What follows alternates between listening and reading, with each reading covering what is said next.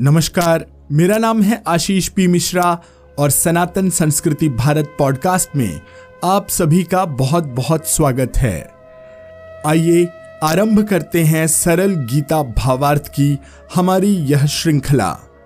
अध्याय आठ में हमने जाना कि भगवान श्री कृष्ण बताते हैं कि पुनर्जन्म क्या है, प्राणी का पुनर्जन्म क्यों होता है, मुक्ति का परम पथ कौन सा है और पुनर्जन्म का अधः पथ कौन सा है। साथ ही साथ हमने जाना कि ज्ञान मार्ग और अज्ञान मार्ग से हम क्या समझते हैं। आइए अब आरंभ करते हैं अध्याय नौ, जो है राज विद्या योग। सांसारिक बंधनों से मुक्ति तभी मिल सकती है जबकि प्राणी शुद्ध ज्ञान के साथ अपना प्रत्येक कार्य भगवान की भक्ति समझकर करता है तथा यह समझता है कि ईश्वर सब जगह है, सब में समाया हुआ है, किंतु फिर भी सबसे भिन्न है ज्ञान और अज्ञान का मार्ग। भगवान श्री कृष्ण कहते हैं कि हे अर्जुन, चूंकि तुम अधिक जानने की जिज्ञासा रखते हो, इसलिए मैं तुमको परम ज्ञान के रहस्य को समझाता हूं। सत्य के सैद्धांतिक ज्ञान और इसको व्यवहार में लाने की विधि, ज्ञान मार्ग से तुम मुझे आत्मसात कर सकोगे। आध्यात्मिक विज्ञान का क्षेत्र बहुत ही व्यापक, बहुत ही फैला हुआ और बहुत ही गहन है। साथ ही यह सबसे बड़ा स्व अनुभूत ज्ञान है जिसे प्राणी अपने स्वरूप में पा सकते हैं। इस आत्मज्ञान को व्यवहार और कार्य रूप में लाने पर प्राणी अपने जीवन में पूर्णता ला सकता है तथा आत्मरूप हो सकता है। इससे बिल्कुल विपरीत जिसको इस ज्ञान की सत्यता में श्रद्धा और आस्था नहीं है, वे आत्म अनुभूति के मार्ग पर नहीं बढ़ सकते तथा वे अपने शारीरिक बल, मानसिक शक्ति और बौद्धिक क्षमताओं को एकमात्र भौतिक सुख, अज्ञान पथ प्राप्त करने में ही जुटाए रहते हैं। ऐसे लोगों को इसका परिणाम भोगना पड़ता है। जन्म और मरण के अनवरत, न रुकने वाले चक्र में फंसे रहना पड़ता है। वास्तव में ऐसे लोग आत्मा से बहुत दूर हो जाते हैं। जो स्व चिरंतन सत्य है और स्व सब प्राणियों में आत्मा के रूप में विद्यमान है, उस अव्यक्त एवं निराकार स्व को प्राणी कब और कैसे पहचान सकता है और उसकी अनुभूति कैसे कर सकता है। श्री कृष्ण कहते हैं कि हे अर्जुन, मैं तुम्हें समझाता हूँ कि मैं सूक्ष्म हूँ, मैं तुम्हें बताता हूँ कि मैं बेहद सूक्ष्म हूँ। दर्शन शास्त्र में किसी वस्तु की सूक्ष्मता उसकी व्यापकता यानी कि उसके फैलाव से नापा जाता है। चूंकि मैं सूक्ष्म से भी अधिक सूक्ष्म हूँ, इसलिए मैं वस्तुतः सर्वव्यापी हूँ, हर जगह हूँ। जगत में कोई ऐसी चीज़ नहीं जिसमें मैं व्याप्त नहीं हूँ। अब वो बंधन चाहे सुख का हो या दुख का या किसी अन्य परिवर्तन या परिस्थिति का ही क्यों न हो, यदि तुम इस बात पर गहराई से विचार करोगे तो अच्छी तरह समझ जाओगे कि इस क्षणिक एवं नश्वर जगत में मेरी कोई आसक्ति नहीं है, मेरा कोई लगाव नहीं है। इस प्रकार की निर्लिप्तता और निरपेक्षता को मैं अपनी योग शक्ति से बनाए रखता हूँ। यह नश्वर जगत अपने विभिन्न रूपों में स्वप्न की भांति मिथ्या और असत्य है। आध्यात्मिक पहलू से जागरूक प्राणी ही आत्मा की एकरूपता और उसके फैलाव, उसके व्यापकता को समझ सकता है। इस प्रकार के परम ज्ञानी पुरुष के लिए इस मिथ्या और नश्वर जगत का कोई महत्व नहीं है, कोई मोल नहीं है, उसके लिए तो इसका कोई अस्तित्व ही नहीं है।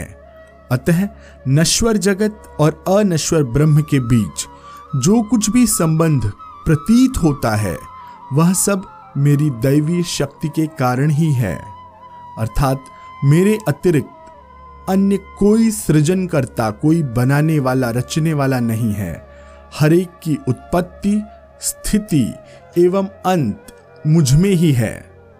भगवान श्री कृष्ण कहते हैं कि वस्तुतः इन प्राणियों का मेरे अतिरिक्त न तो कोई सृजन करता है और न ही कोई संहार करता। सृजन, विनाश, प्रलय और यह जन्म मरण का सतत चक्र, ये तो सब मेरी ही लीलाएं हैं। फिर भी यह लीला मैं स्वयं नहीं करता, क्योंकि मैं तो इन सब से निरपेक्ष और निर्लिप्त हूँ। मेरे ऊपर किसी वासना का प्रभाव नहीं है। मेरी लीला केवल स्पष्ट अनुभूति है। अर्जुन पूछते हैं कि प्रकृति, ब्रह्मा की अपरा यानी कि जड़ प्रकृति, उसको मैं स्वीकार तो करता हूँ, किंतु मैं इसे समझ नहीं सका। कृपया थोड़ा और विस्तार करके इसे मुझे समझाइए। अब भगवान श्री कृष्ण कहते हैं कि प्रकृति, जो कि मेरी अपरा शक्ति है, स्वयं में शक्ति रहित है, उसमें खुद की कोई शक्ति नहीं है। लेकिन मैं पुरुष अर्थात ब्रह्म, चिरंतन सत्य स्वरूप, इसे अपनी शक्ति दे देता हूँ, जिससे यह सांसारिक भूतों की और जड़ पदार्थों की उत्पत्ति करती है।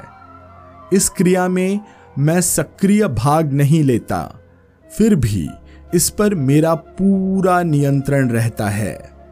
इस कार्य को करने के बाद भी मैं उतना ही पवित्र और निष्कलंक बना रहता हूँ जितना कि इसके पहले था।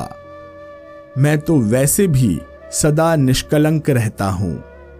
मैंने तुम्हें अपनी परा और अपरा यानी चेतन और जड़ प्रकृति के संबंध में विस्तार पूर्वक समझाते हुए कहा था कि अधकचरा ज्ञान रखने वाले प्राणी मेरे व्यक्त और अव्यक्त रूप के चक्कर में पड़ जाते हैं।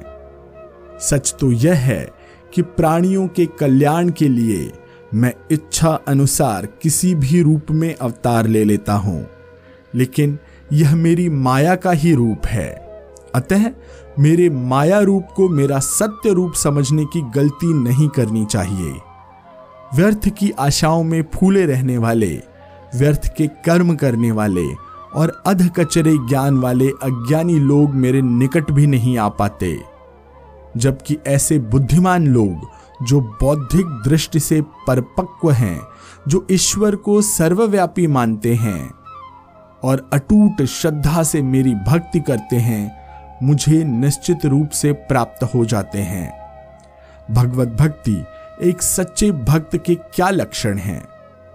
ब्रह्म की कैसी प्रकृति है जिससे मुझे उसके अनुकूल भक्ति करनी चाहिए? क्या ब्रह्म एक ही है? क्या वह अन्य पदार्थों से भिन्न है? क्या उसके अनेक रूप हैं? मुझे उसकी भक्ति करके उससे क्या मांगना चाहिए? क्या भक्त उसके चरणों में बैठकर अपनी संपूर्ण इच्छाओं की संतुष्टि कर लेता है? भगवान श्री कृष्ण कहते हैं कि सज्जन और बुद्धिमान प्राणी हर एक क्षण, प्रत्येक क्रियाकलाप में शांतिपूर्वक निरंतर मेरा ही गुणगान करते हैं। वे लोभ पर पूरा नियंत्रण रखते हुए, गलत काम को त्यागते हुए और सही को अपनाते हुए बड़ा ही पवित्र और अनुशासित जीवन जीते हैं। वे मुझसे इतना प्रेम करते हैं कि अपने अहम भाव का पूरी तरह शमन दमन करते हुए मेरे समक्ष शरीर, मन और बुद्धि तीनों से ही आत्मसमर्पण कर देते हैं। ऐसे भी प्राणी होते हैं जो मुझे एकेश्वर रूप में देखते हैं, एकेश्वर के अतिरिक्त भिन्न रूप में देखते हैं और सर्वव्यापी रूप में भी देखते हैं। वे मुझे सब में व्याप्त सूक्ष्म तत्व रूप में देखते हैं, लेकिन यह भी मानते हैं कि सब में व्याप्त रहते हुए भी मैं उनसे अलग हूँ। मैं एक रूप उन्हें बहुरूप में प्रतीत होता हूँ। जीवन की समूची अनुभूतियों में वे मेरे साथ लगातार संबंध बनाए रखते हैं। जड़ बुद्धि वालों को मैं बहुरूप में दिखाई देता हूँ। सच तो यही है कि मैं ही यज्ञ हूँ, मैं ही यज्ञ की समिधा हूँ, मैं ही वह अग्नि हूँ जिसमें आहुति दी जाती है, मैं ही वह मंत्र हूँ और मैं ही पवित्र प्रार्थना हूँ जिससे ईश्वर का आवाहन किया जाता है। सारांश यह है कि मेरे सिवाय कुछ नहीं है। मैं ही जगत का आधार पितामह हूँ। मैं ही जगत का माता पिता हूँ। मैं ही ऋक्, साम और यजु हूँ। मैं एकाक्षर ब्रह्म ओम हूँ।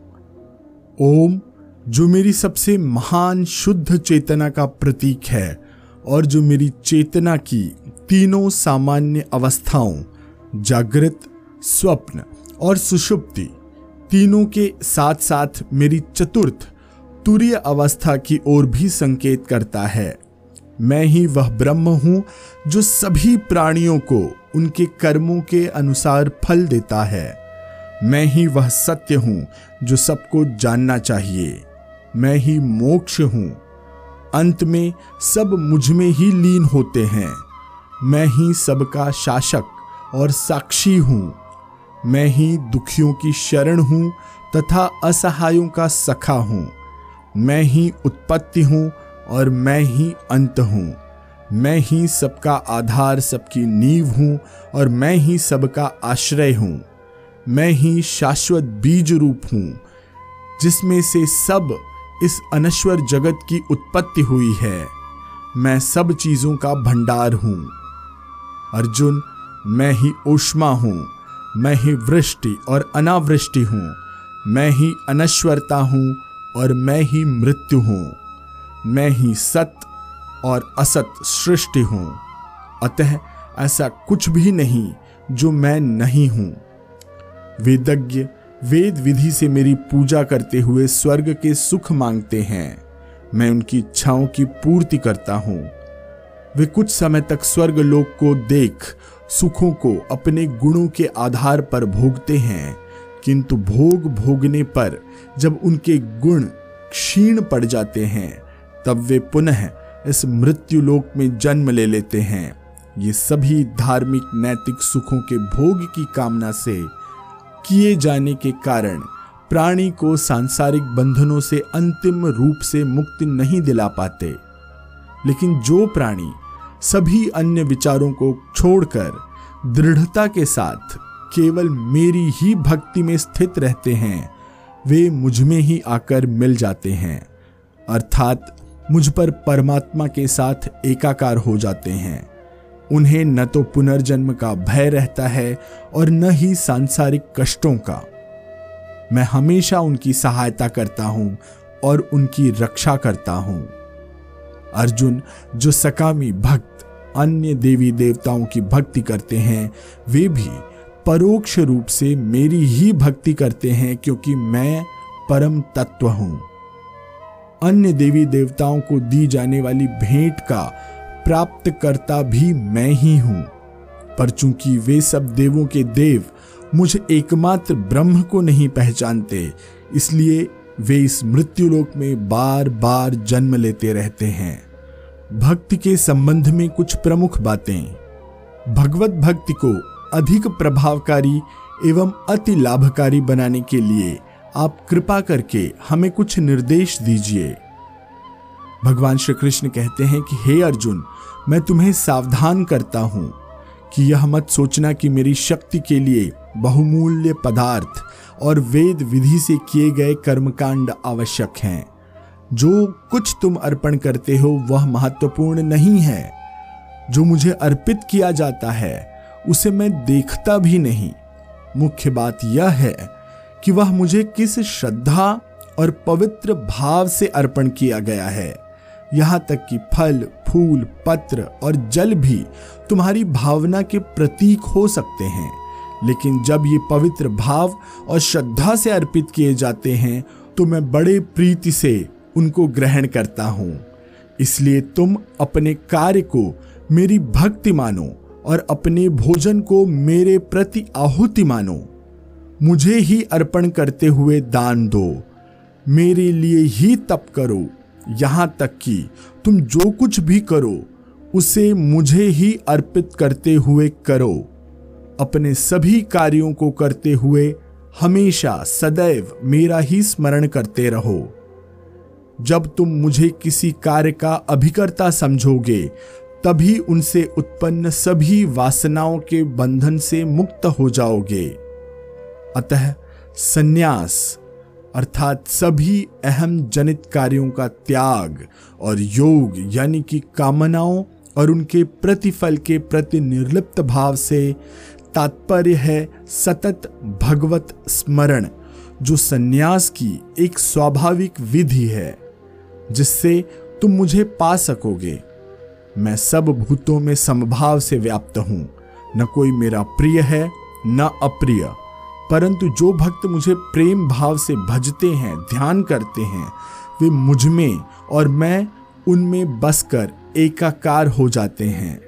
जो सदैव सतमार्ग पर चलने का व्रत लेते हैं, आमतौर पर मैं उन लोगों के भूतकाल में किए गए पापों को भूल जाता हूँ और उन्हें क्षमा कर देता हूँ।